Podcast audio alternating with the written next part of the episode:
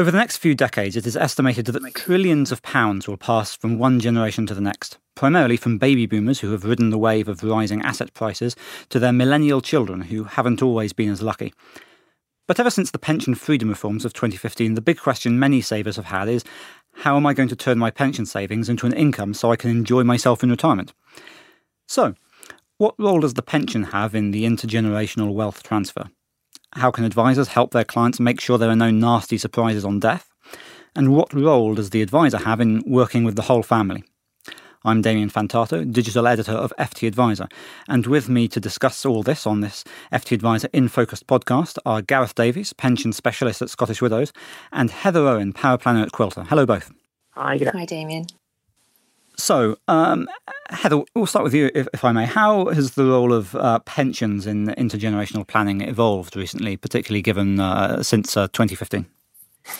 Yeah, so particularly since twenty fifteen, as you say, since the pension freedoms came into force, um, they have become a much a much bigger role, played a much bigger role in passing on wealth between generations. Um, I mean, they are great investment vehicles in themselves. You get tax relief on the way in. You've got the twenty-five percent tax-free cash.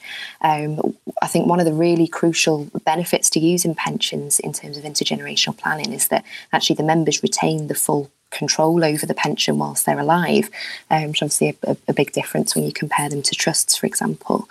Um, the other benefit to them really is that obviously they're, they're easy to understand. Most people have a pension. Um, and since the freedoms in, in coming into force in twenty sixteen, members can now nominate effectively anybody um, that they wish to receive their pension. Mm. And Gareth? Uh, yeah, I mean, I, I couldn't agree with Heather more, really. I think she, she's absolutely nailed it. But for me, and I know I'm biased because uh, I'm a pension specialist, but um, I make no apologies, really, for saying I think pensions are the most tax-efficient way uh, and simplest way to cascade wealth down through the generation. As Heather quite rightly identified, that the freedom and choice changes in twenty fifteen that we, we all talk about, the, the flexi-access drawdown, et cetera, freedom and choice aspect. Um, but for me, one of the biggest changes, exactly as Heather says, is the ability uh, not just to leave it to a dependent beneficiary, but to now leave it to, to anybody we wish to name on a nomination form. And for that cascade to continue indefinitely to subsequent nominees and successors, et cetera. Uh, as Heather said, absolutely, you know, in most instances, that's going to be outside of the estate. Uh, it's a simple proposition to understand when compared to a lot of the complexities of trusts and Uh, the accounting issues that come with that, periodic charges, uh, exit charges, et cetera. We have none of that with pensions from age fifty-five currently, and the client has full access, yet this asset will, uh, in the vast majority of instances, sit outside of their estate. So we almost see now pensions as, as family trusts, really, for a lot of people. Um, they'll probably be the most significant asset that they own uh, outside of the, the, the primary residence, uh, and certainly um, post-freedom and choice. Uh, one of many reasons, I think, why, why people have um, looked at their options outside of uh, defined benefit pensions is, is because of the ability to, to cascade these assets so simply and so tax efficiently uh, on death. Mm. Um, so, uh, so yeah, I, I couldn't agree with the points Heather makes any more. Mm. And Gareth, to what extent have nomination forms uh, grown in, in importance in recent years? And, and I suppose are savers actually using them? Yeah, I mean, there's two parts to that question. Uh, the second part I'll take first, because the honest answer is I, I don't think we're sure. Um, I don't see any hard and fast, uh, concrete statistics around the percentage of people who are using nominations. Um, but the first part is, is, is you're absolutely right, Damien. It's, it's absolutely vital that, that people uh, not only complete nomination forms, but regularly review them as well. Um, for the reason that, that Heather and I uh, talked about, um, the asset could be the, the biggest asset outside of the primary residence that the client owns. Um, and it, it's absolutely vitally important that uh, all of the options are available on death.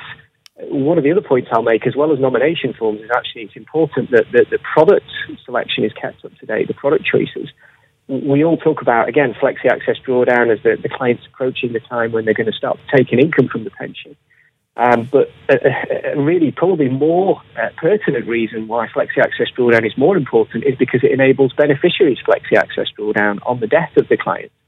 Uh, and if that isn't an option before the client dies, it's impossible um, uh, to effect the transfer post-death to create that option. So if the client is in maybe an older legacy product um, that's effectively an accumulation-only product, Um, that, that's a significant risk, um, bearing in mind, obviously, none of us know when we're going to die, um, in the fact that if that client were to die and not have flexi-access drawdown available, um, it almost certainly means beneficiaries' flexi-access drawdown won't be available. So the only option to the product provider will be a straightforward return of funds. And as we know, once assets are outside of pension wrappers, it can be um, pretty jolly difficult to get them back in in a hurry. So, yeah, ensuring the product has the uh, flexi-access drawdown options and ensuring the nomination is kept up to date, uh, with all potential beneficiaries arguably needing to be named on the nomination form to ensure that the product provider at least has the option uh, of cascading those assets on via the most tax-efficient method, keeping the assets within the pension wrapper because people are named on the nomination form. And as I said, not just completion, but regular review. Uh, certainly, you know, deaths, divorces, remarriages happen regularly, um, and certainly in the run-up to age seventy-five, probably that's another key trigger point. So, so we would certainly urge all advisors as part of their uh, drawdown review proposition to to, to encompass a, a regular, well, as you said, a completion and then regular review of the, the death benefit nomination form as well. Mm. Heather, what's uh, your perspective? Yeah, I, I would absolutely agree with everything Gareth has said there. I think from an advice point of view and, and working directly with clients, um, one of the key things really, which we always want to make clear to clients, is that your pension won't be passed down in accordance with your will.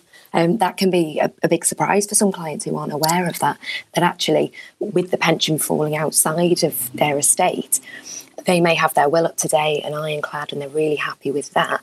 But they may not even have any idea that such thing as an expression of wish actually exists.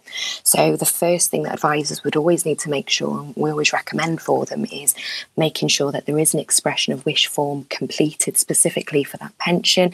And exactly as Gareth says, making sure that that is updated regularly. We tend to say to clients, uh, we will review that every year at an annual review meeting. But there's no harm in a client submitting a new expression of wish form every couple of years anyway, even if nothing has changed, even if they're just effectively changing the date, but their expression, what they want to happen to that pension, remains the same year after year. What that will mean is that the provider can always be sure, and that the trustees of the scheme can always be sure, that they are as confident as they can be that when they come to dealing out the, the death benefits, that they do have the members' most up-to-date wishes at heart, and, and they've got them in place. Mm-hmm. I suppose that, that point that you make, uh, Heather, about, um, you know, I think many clients assuming that their will will just uh, do the heavy lifting for them is, is probably a good one. But I suppose the flip side to that is that nomination forms themselves aren't binding. So what do you think, Heather, that advisors should be doing to make sure there aren't any nasty surprises? I think it's, I mean, the, the fact that they're not binding is one of the key aspects that ensures that it does stay out, outside of the estate. So the fact that the trustees have the discretion rather than a sort of clear legally binding instruction from the member. Um, that's a really important point in terms of making sure that it, it stays outside of the estate um, when it comes to inheritance tax. So that is really key. But the fact that they're not binding can lead, I would imagine, to some nerves with some clients or some hesitancy to be relying on pensions um, as a definitive form of intergenerational wealth planning. Um, but that said, I think having really, really clear instructions in place, and as Gareth has said already, and, and I've just said, um, making sure that that is regularly updated is really, really important.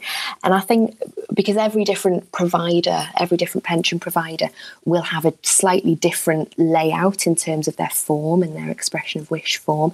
Um, there's not a sort of formally prescribed form that, that will look the same across every different provider. So if a, if a member and if an advisor is finding that the form that they've got in front of them perhaps isn't quite capturing all of their wishes, it's not quite got the space to capture the nuances that they uh, want to express in their expression of wish.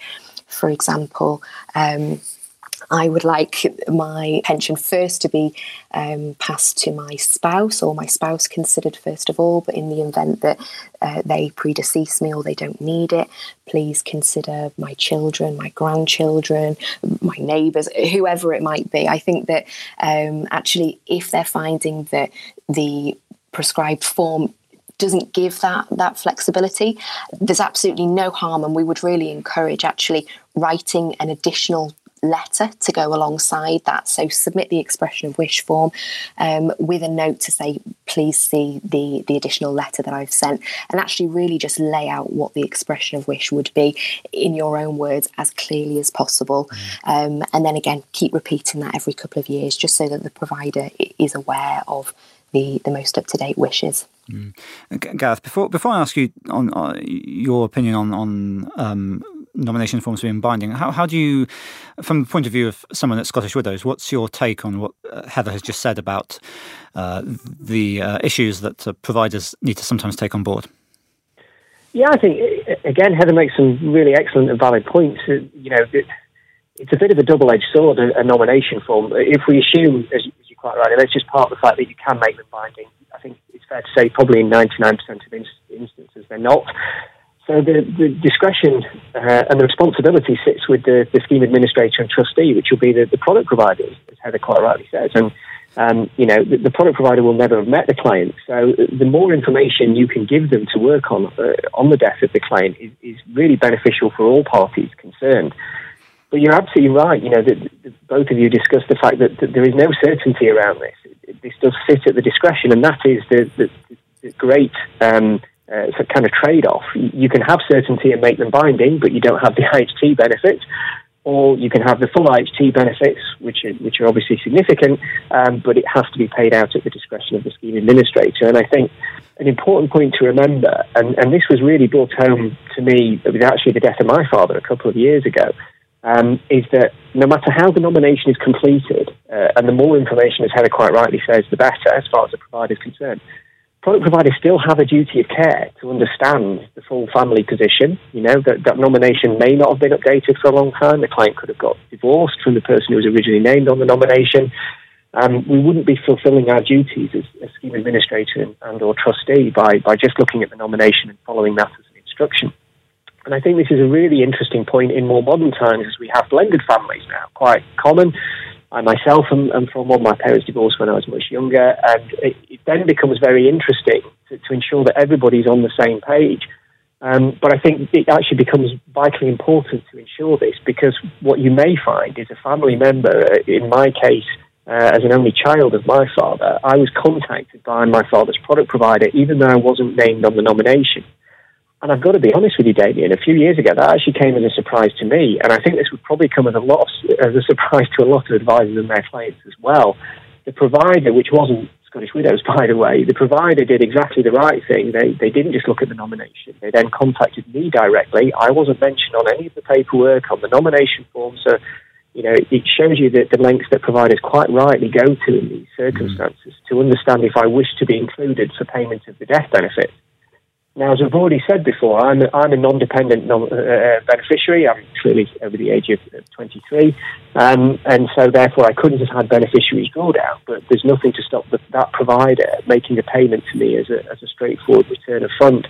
And I think this is the, the, the dilemma we now find ourselves in. Intergenerational planning is a fantastic opportunity, but it could easily become a risk if we don't actually get on the front foot with these conversations. We're British, we don't like talking about death, amongst many other things, I'm sure. Um, but the alternative is we leave these conversations until the client has died, and then things can get, uh, as you can imagine, quite messy quite quickly uh, if, if people, potential beneficiaries, are not all on the same page. So Heather's right, there, there'll be no one standard approach probably by product providers, uh, but more importantly than that, mm-hmm. Um, the provider won't just look at the nomination. The more information you can give them, the better, as we said previously. But the provider will probably go further in the event of the death of the client, and it's important everybody understands that before the worst happens, I think. Mm. Uh, Gareth, I guess that makes it um, important for advisors to work with the whole family on this issue. one hundred percent. I mean, I'm in the fortunate position, as you probably expect, somebody who's been in the industry thirty years. We have a family I F A. Um, so for us, it was very, very straightforward. My dad's wife uh, just kind of continued working with that advisor, and, and everything kind of happened smoothly. He he made the process, not just with the pension, obviously, but, but we're focusing on the pension today as, as painless as possible. Um, but the, the, the alternative is that the, the client dies. Nobody really understands what the process is at that point. Nobody understands what's going to happen next. And as I said, it, it's a threat to the advisor, because clearly he may not be um, uh, the advisor for the family, as, as, as my I S A is, our I S A is. Um, and as I said, from a tax planning point of view, what you don't want is a potential beneficiary to make uh, an ill-informed decision and actually end up having a payment outside of the pension wrapper, when, as I said, clearly the, your default position should always be to, to retain the monies within the pension wrapper on the death of the initial client. Almost regardless of what the plans are subsequently, you know, that that we're in this unbelievable position with pensions now, where they, quite rightly, as Heather said, they sit outside the client's estate, they sit outside the beneficiary's estate as well. Once they're passed down within the pension wrapper, they continue growing tax-free. If the client's died before seventy-five, they're income tax-free in the hands of the beneficiary. Post seventy-five, income tax is paid, obviously, when withdrawals are made. They don't count towards the recipient's L T A, albeit there's obviously an L T A charge as a benefit crystallisation on death of the client. So, you know, there's, there's two options here. You know, we can just elect to not have these conversations and then have them at a time when, from personal experience in the last couple of years, this is probably the last conversation you want to be having, quite frankly. Um, or we can try and get more on the front foot, and I think that's in everybody's interest. Obviously, the, the future beneficiaries who will be in a, you know, as, as I was myself, in a distressed position anyway at that time, and you're looking for as much help as you can get. And also in the advisor's interest to ensure that assets remain uh, under influence within that advisory firm for, beyond the death of the initial claim, and, as I said, for as long as possible, quite frankly. Mm. Heather, from a point of view of somebody who's you know, involved in uh, the, the advice process, uh, do you agree that in, you've got to involve the whole family in these discussions? Yeah, absolutely. And I think for, for all of the reasons that Gareth mentioned, actually. So um, firstly, you've got that um, that need to ensure that there aren't going to be or, or minimise the, the, the chances of any future challenges to expression of wishes. Um, so it, at Quilter, we've seen over the last four years, um, up to twenty percent of pension death claims um, issued out have, have actually been delayed, or maybe the option for the, the money to remain reinvested has been lost. So they've lost all of the, uh, the, the kind of full suite of options because there was no expression of wish on file, or perhaps Perhaps there was some ambiguity or, or challenge from potential beneficiaries. So I think having the the, the wider family on board and, and aware of what their, whoever it may be, their parents, the, the primary, the initial member, um, aware of what their wishes are and actually how they themselves would like to see their pension passed on um, is going to potentially help to reduce um, further challenges later on at what then is going to become quite a, an emotional and difficult time anyway. So mm-hmm. I think having the family on board early on is really key. Um, it's something that I know a lot of advisors are often keen to have wider members of the family involved in ongoing financial discussions anyway. Um, obviously, that's uh, it is a very personal decision when it comes to the client if they do want family members involved in their financial discussions, but it can certainly mean that there's um, wider understanding um, for the client and for their family um, later on as well. And then exactly as Gareth says, for uh, an advice business point of view, having an intergenerational wealth strategy in place and actually considering what are the risks from a, a mortality point of view to the business is really important as well. Mm. Um, if an advisor's client bank is is largely made up, their their kind of assets under management concentrated with a, a few very large value clients, um, And, and they pass away, if there isn't a relationship with the wider family, that can be a, a big risk to the, the overall mm. business by, by losing yeah. that business. Um, there's also the mortality risk as well. So if an advisor has traditionally Um, kind of obtained and, and met and found their clients um, in quite a focused way, if they've focused on a particular demographic, um, if they've been to a um, class of nineteen forty-nine alumni reunion and all of their clients have come from there, they're all going to be of a similar age, similar stage of life, which might mean that, okay, that's where the advisor's speciality is. That can be really beneficial, but it can also mean that actually th- there could be a, a significant Um, loss of business at, at quite a short space of time if the family members aren't kind of on board as well. Mm. Um, so although the advisor may have a really fantastic relationship with that client and has been meeting them for twenty, thirty years, if the wider beneficiaries um, don't have that same relationship, if they've not been there for the, the, the tea and biscuits and meetings for the last twenty years, they may have their own advisors. Um, they may choose just to go their own separate way, do a bit of research yeah. online and, and manage things themselves. Um, so it's really in an advisor's interest for their business point of view to engage the wider family, as well as absolutely for the clients and the, and the families themselves to all understand the yeah. position. Um, we, we've touched on, on this issue, I suppose, throughout the course of this podcast. But to, to finish up, um, there was some discussion, you both might remember, after Pension Freedoms about whether the pension had become the best vehicle for intergenerational wealth transfer, for I H T planning. Uh, what do you think, uh, Heather? Um, I think it's definitely a fantastic go-to option um, where we stand at the moment. I wouldn't go so far as to say it's the best option for everyone. We probably can't be quite that empirical. Um, but certainly pensions uh, are a fairly uh, straightforward product. Um, some advisors and, and technical people and clients themselves may kind of disagree. There are obviously a lot of nuances there. But in terms of a, a product, a vehicle itself, almost everybody has a pension. Everyone can understand the, the basics of a pension and how they operate. Um, they can also be fairly cheap to to hold as well and, and to administer. Um, clearly, if the client or the beneficiary wants to take advice, there's a charge to that. Um, but otherwise, they can be fairly low cost and fairly cheap to, to run and administer. But I think they do come with their limitations as well when it comes to pensions. So depending on the age of the member, there could still be Um, a tax charge to pay um, for the beneficiary when they start to take funds. Uh, as Gareth talked about earlier on, um, depending on the, the age of the member when they've passed away, pre or post seventy-five, there could be tax implications. Plus there could be a lifetime allowance charge if, if there is a test mm. um, on death of the member as well. Um, I think another key thing to consider, it's it's not necessarily, um, okay, someone's passed away, the pension is outside of the estate, that's mine.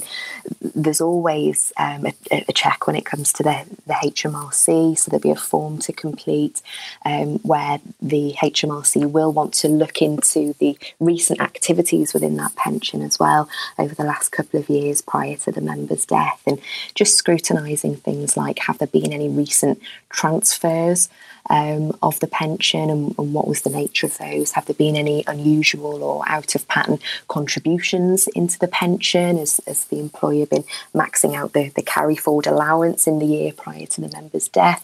Just really kind of trying to understand, actually, is this simply a, a passing on of pension funds, or have they been trying to actually squirrel away more funds into the pension to pass on sort of outside of the estate? Yeah. Um, So I think it's pensions are a really good option for passing on, and it's almost a sort of default option as long as you've got the right, the necessary things in place, such as an expression of wish. Um, there are, of course, the other um, classic means of passing on wealth. So we've got trusts, um, can be another really good way of, of passing on wealth um, in a cascading manner. Um, but of course, with that, the member loses the ownership of, of what they've uh, put into the trust. So benefit of the pension is that they do retain ownership. Mm. Um, they can also make lifetime gifts, um, which then, of course, are outside of the pension. So taking money and, and gifting it to family members, friends, how they want to see. But then you've got the seven-year um, potentially exempt transfer rules. So um, th- there's definitely no kind of one size fits all, which um, mm. any anyone working in the financial industry and working with clients with in, inheritance tax or or estate planning um, circumstances will know that it's a very complex arena, and it's very much um, what's the starting point with this client, what does their estate look like at the moment, what's their tax position, um, but certainly pensions are a really really fantastic option, and it's something that alongside a, a client's wider circumstances we'll always make sure that the pension is set up exactly as we want it to do mm. the job we want it to do when the member passes. Definitely. G- Gareth, what do you think? Yeah, I mean, I, I'm not going to wholeheartedly disagree with um, with Heather. I, I'm obviously biased because pensions is kind of my world. Um, she's absolutely right, of course, you know, to do our B B C bit, other financial planning options are available. Um, I, I, you know, as I said, I, I'll be a bit bolder and say I think I think pensions are just fantastic. Uh, she's quite right to highlight, you know, you've got to be careful on doing any planning two years prior to death. there could potentially be reasons why pensions could be challenged for I H T, um, and that's absolutely right to flag that. But I think in the vast majority of instances, if people have um, looked at their pension as a, as a genuine retirement planning vehicle firstly, and not tried to, to kind of do anything um, a little bit controversial, as, as, as Heather quite rightly points out, big contributions, uh, transfers in ill health, uh, these things prior to, you know, within two years of death certainly could be a red flag, absolutely. If we park all of that type of stuff, though, I, as I said, I, I think there's, there's not many vehicles where the client can retain full access. Um, there's no kind of survival period required uh, in terms of contributions going in, notwithstanding what we've both mentioned uh, with the Staveley uh, outcome. Um, you know, they retain full access, uh, but they can cascade it down. Uh, there's no ongoing administration uh, requirements in terms of uh, trustees' duties and responsibilities that fall back on the client. There's no ongoing tax reporting. Super simple, great value for money, um, and and obviously these days with pension platforms as they are, you've got you know all of the investment options that anyone could want. So, uh, so not disagreeing with what Heather says, I, I do acknowledge there are other options, but for me, yes, pensions are are certainly uh, the best uh, and simplest way to cascade wealth down. Well, food for thought there. Well, um, thanks very much, uh, Gareth, and thanks very much, Heather, and thank you very much uh, you for listening, and tune in again next week for the next edition of the F T Advisor podcast.